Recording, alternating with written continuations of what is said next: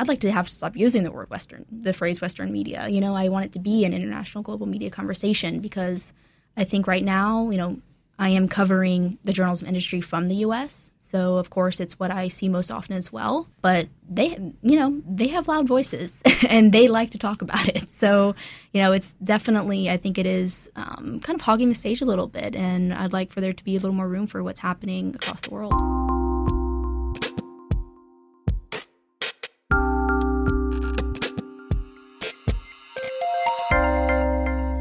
Welcome to It's All Journalism. My name is Michael O'Connell here with another podcast about the future of digital news. Uh, in studio today, I've got two people with me. Uh, one of them is a friend who's been on the podcast a few times, who's helped us out with the podcast, Amber Healy. Welcome back, Amber. Thanks, Mike. I'm glad you're here. Me too. And uh, joining us is Margy Looney. Margaret Looney uh, from uh, IJNet, which is again explain International Journalism Network. It's International Journalist Network. Journalist Network. Okay, and in order to sort of feed into the narcissism of this podcast, the reason that you're here is because you wrote something very nice about our podcast. You were you were at the presentation that that that uh, I, I, took part in at uh, the Online News Association conference uh, uh about a month ago, and uh, you promoted us and everything, and so that was really great. So, as a key to sort of going forward, if anybody wants to get on the podcast, write something nice about us, share us out, and, and, we'll get that going. But that's that's my selfish reasons for having you in here. But actually, you are a journalist. Uh, IJNet is kind of an interesting product out there. But before we get get into that, could you sort of talk about your your journalist journey? How did you become a journalist? How did you end up at IJNet? I started studying journalism at LSU in Louisiana. I studied print journalism there. And I also wrote for the paper, uh, covered international students, culture, religion, gender issues. Uh, so I did that for a little while, um, and but I was kind of focusing more on media development. That was my big interest. Um, I was minoring in international relations, so I thought that's where I was going with journalism. Mm. More of the, you know, that's kind of why I thought DC would be the place for me. Um, but I got an internship at uh, International Center for Journalists, which produces IJNet. Um, but I actually started interning with the Knight International Journalism Fellowships. Uh, they do that's kind of the flagship flagship program of ICFJ. They run fellowships abroad. Um, they find international fellows to implement some sort of media project in their country or in a in a different country, just based off of their expertise. Um, so that's what I did for them. I did research for them. Um, you know, helped them to run their programs, and then the journalism bug came back pretty strong. Um, and luckily, IJNet was an easy step sideways within ICFJ to get started with them. So I actually started as an intern with them as well. So I, I was there for about a year and a half actually interning. It was quite quite the intern mm-hmm. record before I was able to get a job as editorial assistant and social media manager, and now finally managing editor. Okay, and, and so what is the focus of of IJNet? Is, is it just is it about media or is it just about you know international journalists? We want to be a resource site for journalists. Um, so that's definitely how it began, um, with a huge focus on training opportunities. Um, we tried to curate opportunities around the web that journalists can easily apply for at a low cost. Um, we're always keeping journalists in mind that may not have a lot of resources in their own country. So with that in mind, we also do tip sheets, lots of how-tos, and we're we've in the past couple of years we started actually covering the international journalism industry more um, and trying to kind of bridge that gap with what's happening, you know, in Western media, which is covered so heavily, and let international journalists know what's happening in that field and you know kind of these leading trends and also the other way around. We want we would like if we're doing our job correctly to for you know western media to be looking at our side for what's happening around the world in journalism. Okay. And, and uh, we've had a, a couple of uh, international journalists on the podcast and it, my experience has been it's sort of been sort of a peek into kind of a different world. Mm-hmm. Um, that the dialogue about journalism in the in the U.S. is certainly is kind of robust. People are really kind of all about digital journalism, but once you go to other countries where they may not may not have broadband, where they may not have um, the same sort of quote unquote free press uh, tradition that we have here, it's a very different situation. Even though the technology may be out there, just sort of different levels of, of what's going on. What what what sort of observations have you been able to make uh, in sort of from your perch of, of, of, of this dialogue overseas? Yeah, that's definitely something we have to consider with any piece we cover. Um, we see, you know, rather than talking about what's happening in digital journalism overseas, we're talking about how journalists are just trying to open data in their own countries. Um, like we're bringing in trends that are happening in the in the U.S. and in Western media, like data journalism. But this is not a you know how can we make this really cool piece online. It's how can we even let our country, you know, give us this data and use it to make something new. So we're we're looking at things from from definitely a different perspective. We you know these booms that are happening in podcasts in the U.S. We can't we can't necessarily just cover what's happening with you know podcasts in the U.S. and then say here you go you know international journalists just make it. You know we have to look at that trend and say here's how you can do it. We also see that coming from you know we can't just talk about desktop really because again broadband is an issue. Um, so whenever we're talking about digital journalism, a lot of journalists are accessing uh, are using SMS to you know bring in stories from local local communities. Um, we see a lot of local coverage that way, especially in Africa. Um, so it's not you know how are how are my users accessing me when they're commuting to work on the on the subway? It's you know how can I get how can my user who lives in a remote community get in touch with me? I can send them an SMS alert, you know, with something that's actually happening in, in the news that day, and they can also communicate with me about what's happening in their community, and that's how we can get story ideas. Yeah, that's you know? really interesting. I've heard about the using of SMS in, in, other places, and I know there are even people here in the U.S. who are trying to figure out a way to sort of leverage that. But then on the other hand, we have you know, broadband, we have a greater sort of adoption of of of, of internet uh, access and, and, and mobile here in the U.S. So now your particular focus is on on media. Uh, and sort of is it new technologies or just sort of media in general? Just um, we we definitely want to be talking about what's happening in the media innovation scope. Uh, we want journalists, you know, internationally to be caught up with that. Um, so we do have a big focus on media innovation um, and kind of what the next thing is out there. But it's also we do have to keep in mind that again, sometimes we have to do just you know things that seem a little more basic. Um, you know, because that's still what people, you know, especially broadcast journalism is still huge in Southeast Asia, and we actually have a lot of readership there. So we, you know, we want to write things that are valuable for them. Um, we want them to know, you know, here are some tips that you can just do for basic broadcast. You know, here's how to do a good broadcast interview. So we want to be, you know, we're kind of having two big focuses here of, you know, being on the cutting edge to keep them informed and also, but still delivering something, a resource that they can actually use to further their career. Is there a time, or do you find yourself, you know, sort of getting all hyped up about, you know, the next, like you said, the next big thing, the next tool, the next gadget, the next platform? Um, and having to sort of take a step back and be like, okay, no, we have to be practical here. We have to remember that we're a resource for people who, you know, aren't far removed from I don't want to say carrier pigeons and like town criers, but really have like a very sort of fundamental and basic approach, not only just access to, but approach to covering the news, and who also, you know, don't necessarily have, for example, like Freedom of Information Act laws to protect reporters from going in and trying to get that information. Sure, that's something we consider every day at, at IJNet we especially come to face with this with social media platforms. Um, there's always new social media platforms out there, and we want to even use them to reach our audience, but it's not practical. Um, we have to, with each language that we have, we have to think of a different social media platform that works best to reach our readers there. Um, so, for in China, for instance, um, we have IJNet Chinese, but Facebook and Twitter there are useless. right. Um, and we want to we use uh, Sina Weibo pronunciation pending on that. um, we use Sina Weibo to reach our readers there. We want to, you know, think of all the other platforms that we could be using to reach readers there as well, like WeChat. But then it, it comes into a matter of capacity of our organization and is it really valuable? You know, should we mm-hmm. focus on one or the other?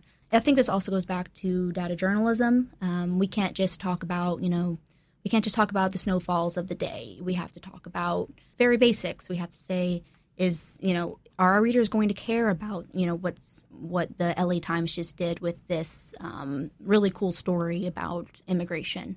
They might care about the immigration part, but they you know they're going to look at the LA Times and say my news bureau can't do that. You know how can you? I'm a I'm a newsroom on a budget. How can I do data journalism? Um, as a bootstrapped organization. So we have to, you know, take these trends and make sure that we're being accessible and considering that they might not even have the capacity to have someone that you know to have a data journalism team. Um, you know, I think that's a big topic now is how can you know techies and journalists collaborate. we we are still thinking how can a journalist be both a data journalist and just a reporter and, and we've had a few people on the podcast who've even talked about uh, like security um, of, of, their information uh, from from their gov- from their government and you know how how can you you know cover someone who might be speaking against the government in, in a in a country where that is is not allowed. And so you know how does the how does the journalist protect themselves? You know and these are these are really big, big issues for, for just trying to do the, the job of journalism. I mean sometimes it, it's so easy to get caught up in in the new technology and the new gadget and, and forget that you know what our mission is and how difficult that is for some people uh, that was actually a big focus um, of IJNet this past year we wanted to do a big push on digital security and also journalist safety um, so we actually released a journalist sa- journalism safety toolkit which it basically comprised all of the pieces that we wrote on that um, this past year. And you know, I, I, worked with different freelancers to try to get pieces directly related to what's happening in other countries and how they can protect themselves specifically. Uh, we tried to react in a pretty timely way what was happening um, in other countries. So, um, you know, whenever the James Foley event happened, freelancers are a big part of IJNet's readership. We wanted to say, you know, here's the best ways that you can protect yourself in X country um, if you're covering an issue there. We definitely put a big, a big focus on that, and not just you know saying here are tips for protecting yourself in this particular country, or if you're covering in this particular issue like religion. Um, we also wanted to say here's how you can also protect your phone. Here's how you can also protect you know all the communication that you're doing with your bureau either in another country back home or in your country. The challenge there is getting um, on the ground feedback because we want to make sure that you know what we're saying is relevant so it's kind of a constant search to find someone that can speak to that in the most authentic way. So now you're talking about you know how to protect a journalist as he or she is doing her job. Mm-hmm. Okay, how they can protect their their information that they obtain. But what about like on the ground resources for them? If, for example, they get arrested or if their work is confiscated or whatever. I mean, are there you know like here's if you find yourself in a really bad situation, here's who you call to you know to literally protect your physical being mm-hmm. from getting thrown in jail, or if you've been prosecuted, you know, this is the number that you call to get legal help or to get to get to protect you know, yourself to literally yeah. protect yourself mm-hmm. as a yeah. as a reporter um, because we've seen reporters thrown in jail we've seen them you know bad things happen to reporters just trying to do their jobs i mean to say nothing of their equipment of their tools but just them personally and it's also important to get lessons out there about just you know things to think about before you go out on, on assignment. Like, you know, maybe you don't bring your cell phone because a cell phone can be can be tracked. And so maybe you don't want to let people know that you're going to be meeting somebody. But then if that's the case and if you're going without a phone and you right. can't be tracked, do you tell someone where you're going so they can check in on you if you don't come back by X time? Yeah. I mean, how do you set that? Do you have information like that, like tips on, you know, uh, setting up a safety net essentially for when you're out in the field doing your job? Yes. So when it comes to resources, when you're actually on the ground and trying to plan ahead, that's where we we try to still become a resource site, and we try to curate as many resources that resources that are out there. Um, so we don't if we don't have a source that can tell us exactly how to do that, we go and look at all the sources that do exist and say, here are five websites that are going to give you all the information that you need to plan your next overseas reporting assignment. Um, and we do drill into, you know, we have pieces on um, planning a communications plan for any high risk assignment. Here are three forms that you should fill out and uh, send to your you know your loved ones so they know where they can find you. Tips on setting up a, a contact. You know, plan a time ahead that you're going to get in contact with someone back home. If that doesn't happen, you know, have some backup measures in place, and so they can know, you know, this person hasn't been in touch with me. Maybe I should contact their editor. Maybe you know there should be some action plan in place. When it comes to actual, you know, people to contact, um, we do, you know, we want to stick to our strong suit, which is actually gathering the resources and, you know, being the reporter's voice. Um, so we want to, we try to have as many resources that they can turn to on our website to find those people. Um, so we, I mean, we're always like trying to shout out to the people that can help them. You know, Committee to Protect Journalists. If you're work, working on a you know freedom of expression issue, Article 19 is great for that. So we're we're always trying to you know at least connect. If we don't have the information ourselves or our reporter can't gather it, then we want to be the connection between you know the reporter and who can help them. So how how difficult is it for you to sort of come up with these type of assignments to come up with um, you know these topics to, to write about it? Is your audience providing you with this stuff, or are, you just sort of having to sort of imagine what the resources people are going to need and want? We work basically on two levels for that. Uh, we do have some freelancers that focus on particular regions. Um, so I rely on them to, you know, keep an eye out on what's happening in media there, and they pitch stories to me, um, you know, once a week, uh, once every two weeks, depending on their frequency. Um, so we're tapping into, you know, regional, regionally. That's how we're tapping into what's happening there. But also, social media is a huge source of stories for us, especially since we are working like in an international journalist network. It's so hard to actually, you know, see what our journalists want to know. Mm-hmm. Um, as a feedback mechanism, it's hard to it's hard to receive from them. So we turn to social media for that. Um, we get a lot of story ideas from there as well and also you know our contact form on our website. You know we get we get a lot of ideas that way or at least a lot of feedback and saying you know thank you for this story. It was very valuable. So we use a lot of word of mouth. Of course we use analytics to find out what works best and we'll maybe stick on that trend for a while if we see that this is something that's really resonating in a particular country.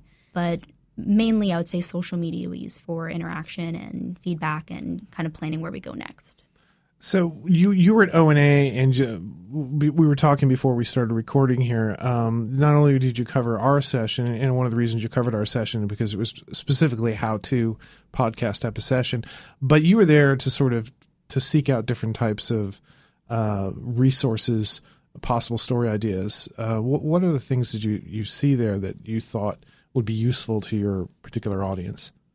Uh, when I was there, I was pleased by how many topical sessions they had. I mean, very niche topics that they had to focus on. They had a lot of environmental sessions, which I thought was interesting. Um, you know, we have a lot of specialized reporters that turn to IJNet for very particular tips. You know, how can I write a better science journalism story? I'm always seeking something like that. And at, at ONA, I, I found um, definitely a lot of niche topics like that. I also, it was a great way to meet other international journalists. I think this year compared to last year in Chicago, I definitely met a lot more, inter- many more international yeah. I, th- I felt that there were a lot more people from from around the world at this this conf- this conference. Yeah, I was I was really pleased by that. Um, I actually, you know, I I wasn't able to make it to the international attendee meetup, and that was one of my biggest regrets of the conference. And I, I went to it last year, and I saw a lot of people that there that were excited about you know an international ONA, but um, the sh- the sh- not many people showed up, not as many people as you know I had hoped. Um, whereas this year, I was talking to some other journalists there, and they said it was amazing. There were so many people there, but otherwise, you know, I, j- I sent out a plea on Facebook, the Facebook ONA group. You know, if you're an international journalist, let me know. Let's meet up. Let's talk. So I actually found a lot of sources for future Q and A's that we're going to do on the site because we like to do that as well. You know, we don't always just want to cover um, this major trend. We want it's a network. So we want, you know, a journalist in one country to be able to relate with whatever is affecting this journalist, you know, in Colombia. Um, there might be a lot of connection between what's happening bet- between a journalist and his work in Colombia and in Pakistan, you know, where they're both facing issues of freedom of expression. Um, so we try to, you know, it's not just a bridge between Western media and international media or just, you know, connecting journalists in one country. We also want it to be, you know, kind of a South to South collaboration as well. You know, journalists who are struggling with the same problems in very different countries. We want them to be able to learn from each other as well. Yeah, and, that's actually one of the nice things about uh, digital journalism the ability to share information so easily and quickly. And, the fact that there are journalists all over the world and have had all types of experiences and learned from those experiences. And there's that ability to share that information. Um, I think it's so key and, and so useful uh, for you know moving what we're doing forward, sort of taking advantage of the, of this technology to uh, to sort of advance our mission. And you know, I think efforts like what what you're doing at IJNet eh, are, are key to that. I mean, it's sort of connecting people from around the world and, and sharing their common experiences. That's not really a question. I don't quite often I'll not ask questions. I'll just sort of make Comments are good. Impressive, impressive statements. Very wise, So, sagacious comments. you, you mentioned social media, uh, and, and we, we sort of touched on it a couple of times. It, you, you use that as a, a as a source uh, for story ideas. Are, are we particularly talking about Twitter, or are we talking about other things? We use Twitter most often, probably. Um, our biggest following is on Facebook. I mean, Facebook internationally is big. So we, we definitely have a lot of readership there, and I think we reach a lot of journalists that way. To be honest, I think we receive more quality comments on Twitter. Um, I think our you know our following there is a little more involved, um, whereas on Facebook it, it's more we'll receive you know like good job thanks for this uh, which we appreciate and we use. Um, you know we, we take that into strong consideration. If we receive a lot of feedback like that we're going to stick on that issue for a while. Um, but on twitter i think we actually receive you know you know check out you know what i'm doing in this country. You know here's link and let's talk about it um, i think we receive a lot more of that on twitter can you give us an example of some of the stories that you think have, have you know demonstrate the well the mission that you guys have Sure. Um, this past year, there def- it definitely was the focus on journalism safety. Um, we received a lot of great feedback about the toolkit that we put out, and I think it is because there were very pointed tips um, and also a huge collection of resources. Um, and we didn't just put IJNet resource- resources in this toolkit. We also put, you know, here are you know ten other organizations that are doing that can you know keep you safe when you report abroad. We do receive a lot of positive feedback about our audience engagement stories because I think that's a very universal um, trend. You know, everyone's always trying to figure out how can we reach our users. So, you know, that I think there is a lot of that coming from the Western side of media right now, and it's you know reaching other other countries and still being applicable. Maybe not perhaps through you know a WhatsApp kind of way. Yeah. But you know, there's these, you know, common tips about how you can get in touch with your readers, and I think that's resonating pretty well. Uh, well, do do you have a sense of in, in can you sort of give an example of maybe some of the ways that in other countries it may be a little different how people are interacting online? Sure. Um, I think. I mean, we our journalists aren't just our readers aren't just online journalists, and I think that's that's a big issue. They're they're having to actually still go out and report and meet the readers. So that's you know that's something that's like face-to-face interaction like we're worried about audience engagement now but it's like it's pretty easy, easy to engage with your audience when you're actually you know seeing them in, in the community and serving them but whenever we are talking about like on an online level i think they are trying to embrace social media i think that's still you know pretty i mean it's still that was the buzzword i guess you know a couple years ago where media is not really having as much of an issue. But right now the people in other countries are using social media kind of as a way to get around some of these restrictions that they face online. Um, you know social media isn't as heavily watched as you know maybe their news organization so it's not even just like i put out this cool story you know check it out here. It's you know tell me about what's what's actually going on in, in your part of the country and let's try to talk about it. You know finding sources in a in a way that that doesn't actually put a, a huge spotlight on either the source or the reporter. Um, I think social media is a, is a little it's a little easier to do it that way, and because it, it's not even that these reporters are covering really hard hitting issues. It's just that you know restrictions on media are so rampant in some of these countries that even just trying to do their job, you know, on a normal level is difficult.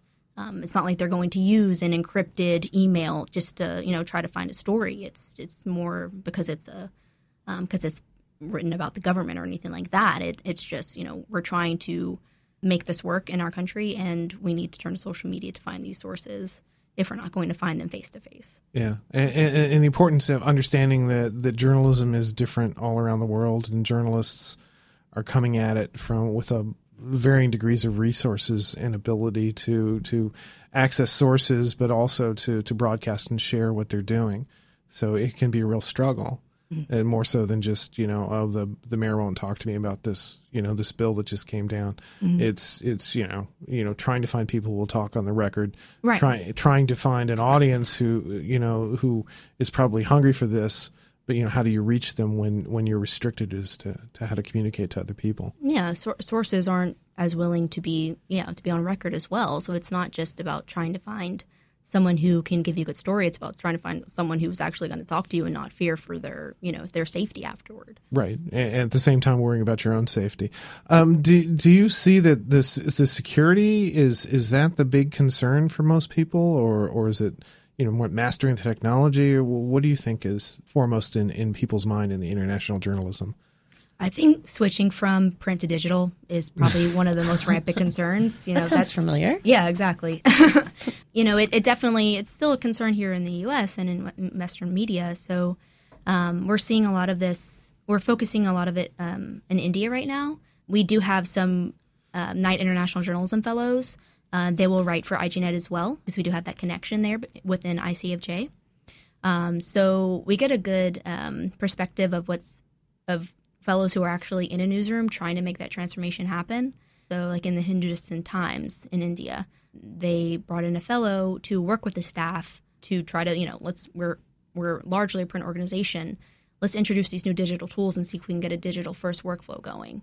That's you know definitely a big concern because everyone recognizes that you know print's still strong, but we see what's happening. You know, it's maybe it'll go on for another ten years in our country, but you know we're going to be left behind.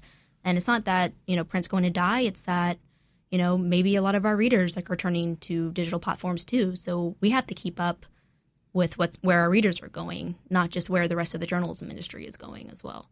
So yeah. that's I think that's probably the biggest, the, the most relevant issue that's facing journalists because again, not everyone is covering the hard hitting investigative stories. Um, so yeah, just that making that jump. Yeah, yeah, and it's still in in in the U.S. is still uh, um, foremost in, in, in the big topics in, in, in, future journalism is is the, the, especially in some of the big papers is how they can resolve you know what point are they going to move on from print or you know at what point does print continue to go on in some form to provide some access while maybe the main thrust of the newsroom is really in, in the digital space i had the opportunity about a year ago uh, to talk to a group of vietnamese uh, journalists and I, you know, people ask you to go and do something like this because you're a podcaster because you're because uh, you work for a radio station and and uh, are supposedly up on what's going on, and, and you have sort of these ideas of what you're going to talk about. And once I got in there, I, I realized very quickly that you know um, their newsroom, their news industry is in a very different place than what it is here, and they were very you know they're very curious about you know why I podcasted and, and, you know about the the broadcast end of it, but they were you know they were very open about the fact that you know they were concerned about the print industry. It, it was still the dominant form of journalism in their country, but what was changing was there was a rapid rise in, in of people using cell phones. Mm. And that was changing sort of the dynamic of how people were going to access their news and so I think that was the point where they were kind of like, well, you know, we do print because it's making money and that's it's always going to make money, but we're seeing that our product is sort of being diluted as as people find it in other other ways. You know, how can we monetize it? And that was the question. You know, how can I, how can we monetize this? And I was like, I don't know. we're still trying to figure that out. we're still trying to figure that out here. yeah. I, you know, I I have some ideas of uh, of how to do certain things, but I'm not a businessman. Uh, and so it was kind of a, I don't want to say it was fruitless, but it was sort of a, just a unusual uh, discussion that I, that I participated in. So as, as someone who's worked in journalism and media and all of this craziness for a while, what what does keep you inspired? Is it is it the idea of you know like I'm working as a protector, or is it I'm giving people resources, or is it just? I do feel a particular particular lean, particular lean toward international journalists, and it's it's not they understand, you know, the industry, and they they do have a lot of you know other ways to keep in touch with what's happening in the U.S. media scene. And you know, I don't just want to be, I don't want IJNet just to be a, a bridge between these two things, because I feel like that doesn't give them enough credit for you know all the work that they're doing in their country. It's just that you know the trends are not the same. But I do feel like, like you said, I kind of feel like a protector for them. You know, I want their voices to be heard, and I do feel that there is a lot of you know media covering media. I do feel like it can get a little myopic sometimes because we're talking about how you know what this big news organization just did and it's great and you know they're leading the charge but it's not relevant to everyone and i think we talk a lot about these same issues and without really like turning east and seeing what's happening past Europe, but you know, in Southeast Asia, uh, what's happening in Africa, like the Code for movements in data journalism, or it's it's huge there, and I don't think we talk about that. So you know, it whenever I hear that journalists are, you know, thank you for you know getting our story out there, for letting other journalists around the world know what we're doing. It's not that it's not always that they're there at IJNet to learn, um, you know, the skill to bring home to their newsroom. You know, they also want to be part of the international global media conversation. Um, they want to be, you know, seen alongside what's happening even in Latin America, there are a lot of things happening there, and they don't want to be seen as, you know, we're catching up. You know, it's more like this is what we're doing, this is what's happening in our country. We want to be seen on the same page as what's happening in the, the I always say, quote unquote, Western media. You know, I want to I want IJNet to be able to be a platform to have these diverse conversations and not just be this north to south conversation, um, northeast conversation. I want it to be a platform where journalists across the world can learn from each other and you know also transfer their ideas back to you know news organizations that maybe don't have to think about the struggle of covering their sources or interacting with their audiences. You know it's not we didn't get enough page views for this. It's oh we got you know we got a DDoS attack for this piece. You know we want we want them to be considering you know even the all of the the new apps that are popping up across the seas those don't really get a lot of coverage you know, I'm glad WhatsApp really became part of the conversation because that's something that's used across the world. All like WeChat, you know, these these platforms they are getting a little more uh, prevalent in the the the larger news organization conversation. But I want people to be able to turn IJNet to actually, you know, see what's happening there and to keep those diverse conversations going. Do, do you think that uh, Western media is a little myopic about um, what's going on in, in me- journalism in other countries?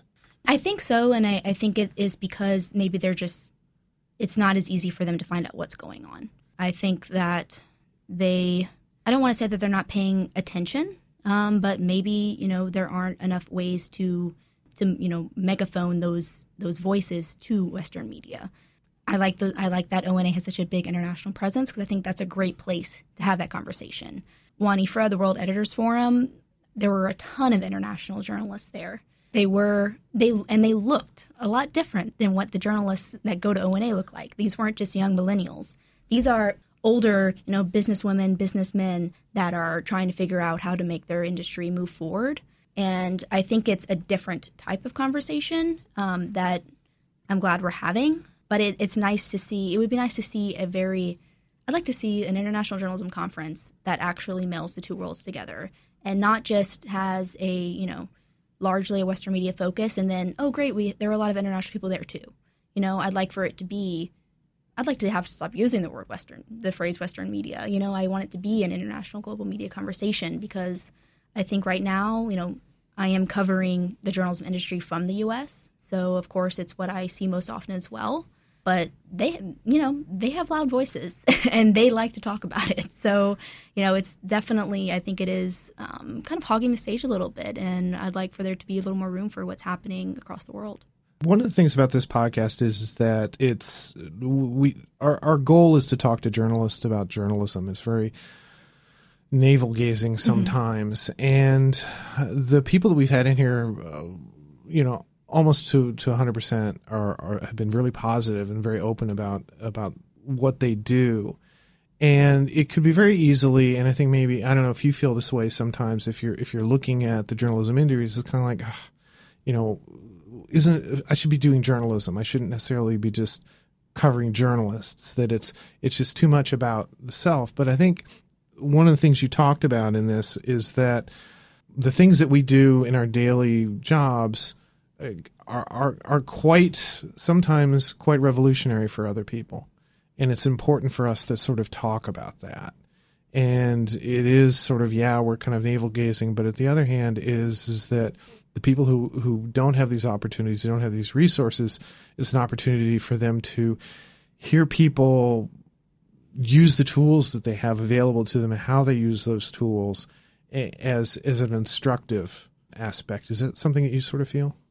Yes, um, I mean that's why we do. We still do cover a lot of what's happening in you know more forward-thinking news organizations because I mean they are doing really cool stuff. Um, we just want to be able to look at that and and break it down in a way to where other people can learn from it. So not necessarily you know this this organization just produced this amazing digital piece. Check it out. We want it to be you know here are like five examples of how you know news organizations are you know including multimedia and here are five tools that you can use to do it too.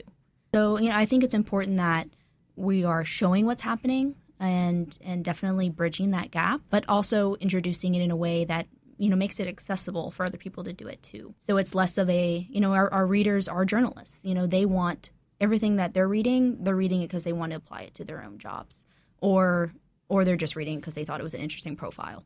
But you know, Right. It's Pe- people like the resources. You know, we we feature training opportunities on our website every day. You know, that's that's a huge source of traffic for us because uh, and I think this shows that you know there is value say, to say what's going on in the world because you know we're covering fellowships, you know, um, online online courses, things that are really ex- um, low cost and accessible to other people because they want to be a part of it. Um, you know, they they are looking for the next step. They're eager to you know further their career in some way. So we, I mean, it's definitely beneficial to be having these conversations about media covering media.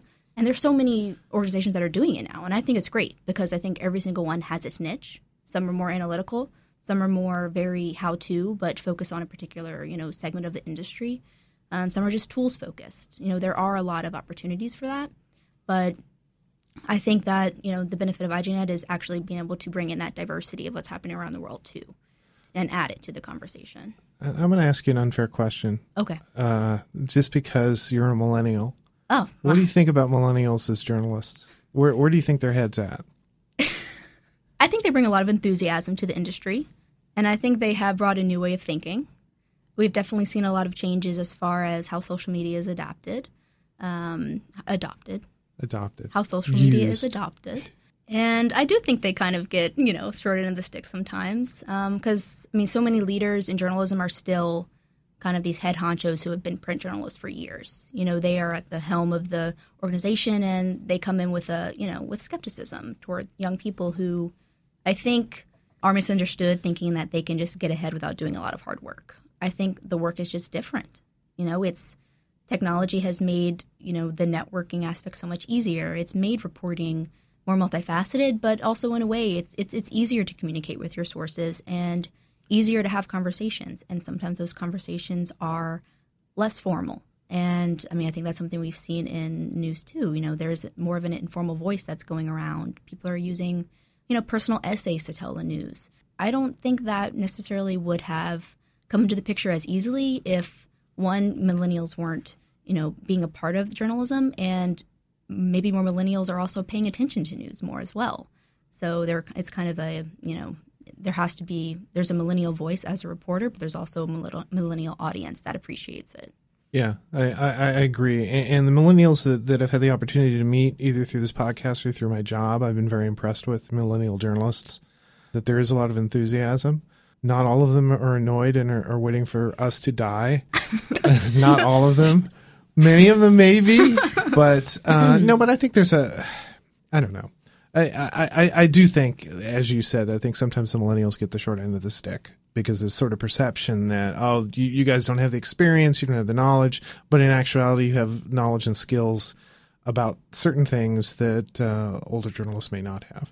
So you know, this is all part of the big transition. Did you have something? To I say? was just going to say, isn't this all just part of the evolution? I mean, every we're going through it. We've said this a thousand times on this podcast, or two 172. times. I've said it two times. okay, in the life of this podcast, uh, we talked about the evolution of journalism. You know what it was, was what it's going to be, and we do come to you know in the U.S. we do come to sort of like you know there's this friction between this is print, this is how it's always been, this is how it shall be forever and ever, amen. And then we get younger people coming in and saying, but there are all these new tools, and let's use them, and let's get our voice, you know, and our stories and our work that we're doing for our readers out there in front of big, as you know, as big an audience as we can. And I think that's the role that you know people my age and younger, because I'm a dinosaur apparently.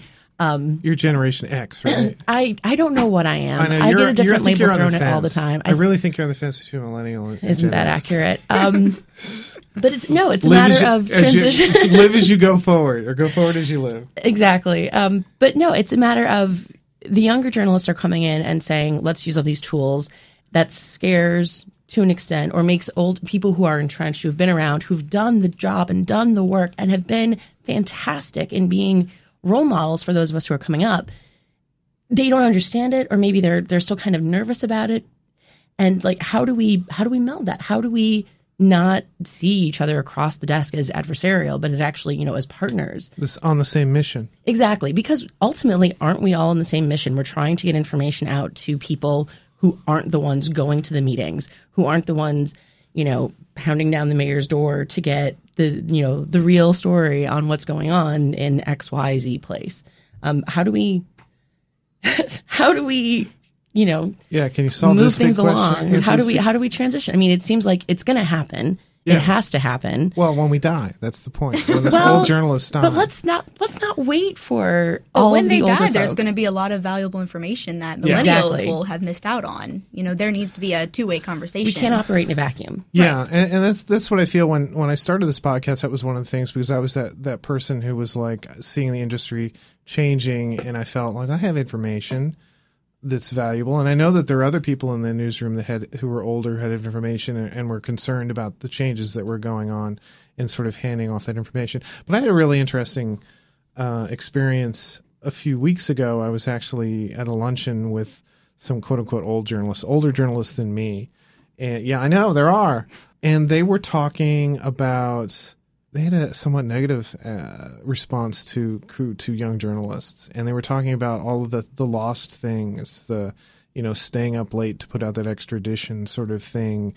And it was kind of like they're, the way they were sort of describing things. It actually kind of made me sad in many ways. It sounds like it's a it's a nostalgia trip without an appreciation for the new the new tools that we have. Like, yeah, maybe New- we're not staying up till even. two in the morning working on one story. Maybe we're staying up till four working on six stories and writing it out. You know, sort of meeting the story out as it as it happens.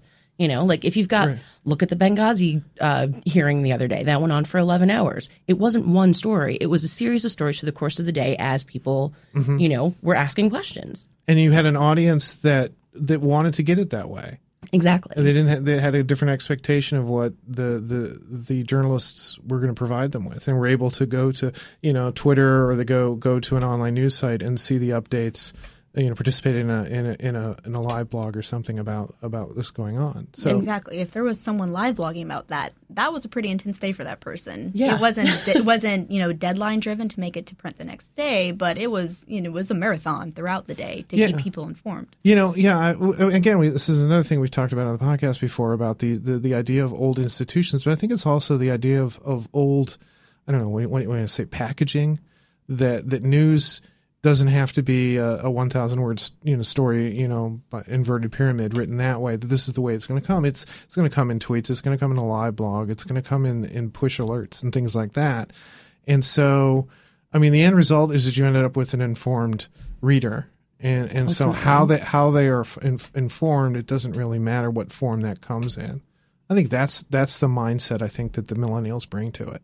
I think that, so. That they bring different pieces the way they do. I mean, we we had a lot. I don't want to say a lot of a lot of pushback, but I was surprised that we, we had Lindsay Grace from um, American University on on one of our episodes talking about gaming, um, use, using. Um, you know, uh, gaming strategies in in, in telling uh, news stories, and, and I had a few we had a few comments um, back from people who were sort of pushing back and saying, well, you know, this is ridiculous. No, nobody's going to like do a game or anything. But the fact is, for example, uh, millennials play a lot of video games, but and, and they've they've come to appreciate the to- the storytelling aspects that that sort of platform gives. And so, why can't we use the the the storytelling techniques that are that are employed there to tell news stories and, and tell more immersive news stories. I mean, I mean that's something that I think generationally is a disconnect. I think that the the one the one generation who's who's grown up with this this sort of platform and, and grown to appreciate its strengths can can see well yeah why can't I play the news why can't I put myself in a news story and and make sort of different choices about which direction to go in and what I'm gonna how I'm gonna experience and how you know I I, I have to overcome certain hurdles to have the story told to me in, in a certain way and, and that's a more enriching and and an, and an immersive experience. So yeah, okay, we've cracked this millennial thing. I think we should all use all the tools available to us, whatever they are, whether it's a you know multimedia platform with YouTube and Twitter and Right. whatever, and also as appropriate. as appropriate and as possible. I mean, because if you don't have the technology, it doesn't mm-hmm. matter. Like if your readers aren't on Twitter, if your readers aren't online, then it doesn't matter how great your website is. It's, it, well, and, and you just said it. It's because it's all where your readers are. Right. It's, it's bringing your news, you know, bringing, your news to wherever your readers are, whether it's on their phone, whether it's their game console, whether it's on like a a, a piece of paper nailed to the front of a church. Amen. Amen. Okay. well, I think we blathered along quite enough. Um, Margy, what do you, what's what's next up for you? Uh, continuing on with with IJNet, I assume. I guess no. She's gonna, she's quitting next week. No, she's Uh, not. yeah, no. Yeah, no. I mean, our next our next focus, um, we're actually going to be relaunching our IJNet Persian site. Um, we did have that stagnant for a couple years because funding for IJNet Persian is very hard to receive. But we did get a new round of funding, so um, next up, that's that's kind of a big focus for me right now. Is kind of like a mini redesign, which has caused me a lot of you know PTSD from our redesign. We redesigned last year, and that was across all seven languages. Um, So, but even just working with um, a developer staff that doesn't speak Farsi. I mean, I don't speak Farsi either. So there's a But we're going to create a news platform for for Farsi speakers. uh, but we work with you know Farsi editors and translators, and so that's kind of the big focus for me is just getting that platform back up and running. We kind of have a different focus, thematic focus every year. This year was journalism safety um, and digital security. Um, this coming year, we're going to be focusing kind of very similar vein, but more particularly on open data and transparency in in governments and uh, like public information. So we're going to be looking at countries that you know maybe are going through the battle of trying to get a freedom of expression law in their own country. We're going to be looking at those countries and trying to serve them with you know very relevant, timely resources that they can use to actually that they can use to actually bring in open data into their own conversation. And I mean that's only going to lead into data journalism. It's going to lead into you know different ways that they can provide their their readers with information that was previously not undiscoverable, but probably hidden. So that's going to be a big focus of ours next year. But you know, we're going to continue with the same old tools, tips, resources, training opportunities from around the web that journalists can apply for. We've been sticking with that niche for about mm, since 1998, I believe. So Wow. we're going to stick with that. Cool. Working. I'm hoping one day, fingers crossed, for IJNet French. That's my like big goal for me personally. It's- I think you know Western hmm. Africa would definitely benefit from that. A good goal, a, a positive goal. Well, thank you very much for coming in, Margy. This is great. you. Thanks for having me. Thanks, and for thanks for coming in, Amber. Anytime. You've been listening to It's All Journalism, a weekly podcast about the changing state of digital news. Find out more about us and download past episodes at itsalljournalism.com. You can also download episodes on iTunes, Stitcher, and SoundCloud. Follow us on Twitter at alljournalism. It's All Journalism is produced in partnership with the Association of Alternative News Media. Thanks for listening.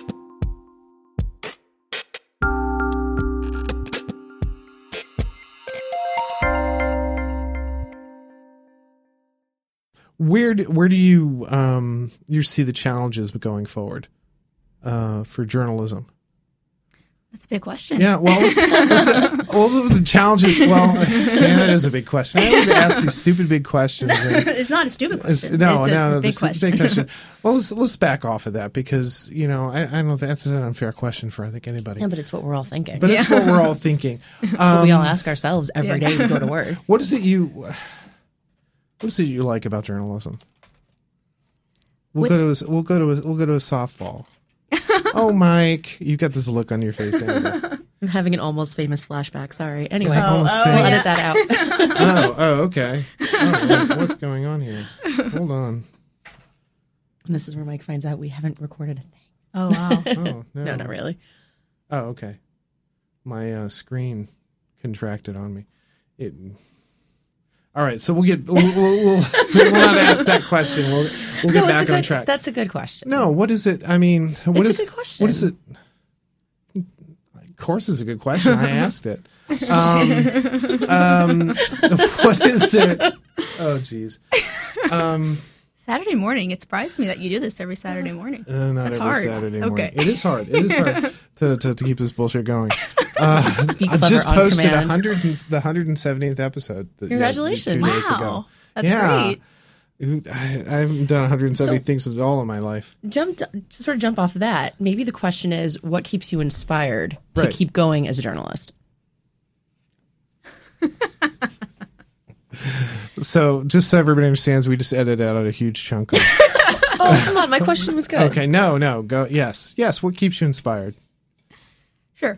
Oh, well, feel free to. to No, to no, go- no. It's fine. Take credit for my work again. It's Oh, no big deal. jeez.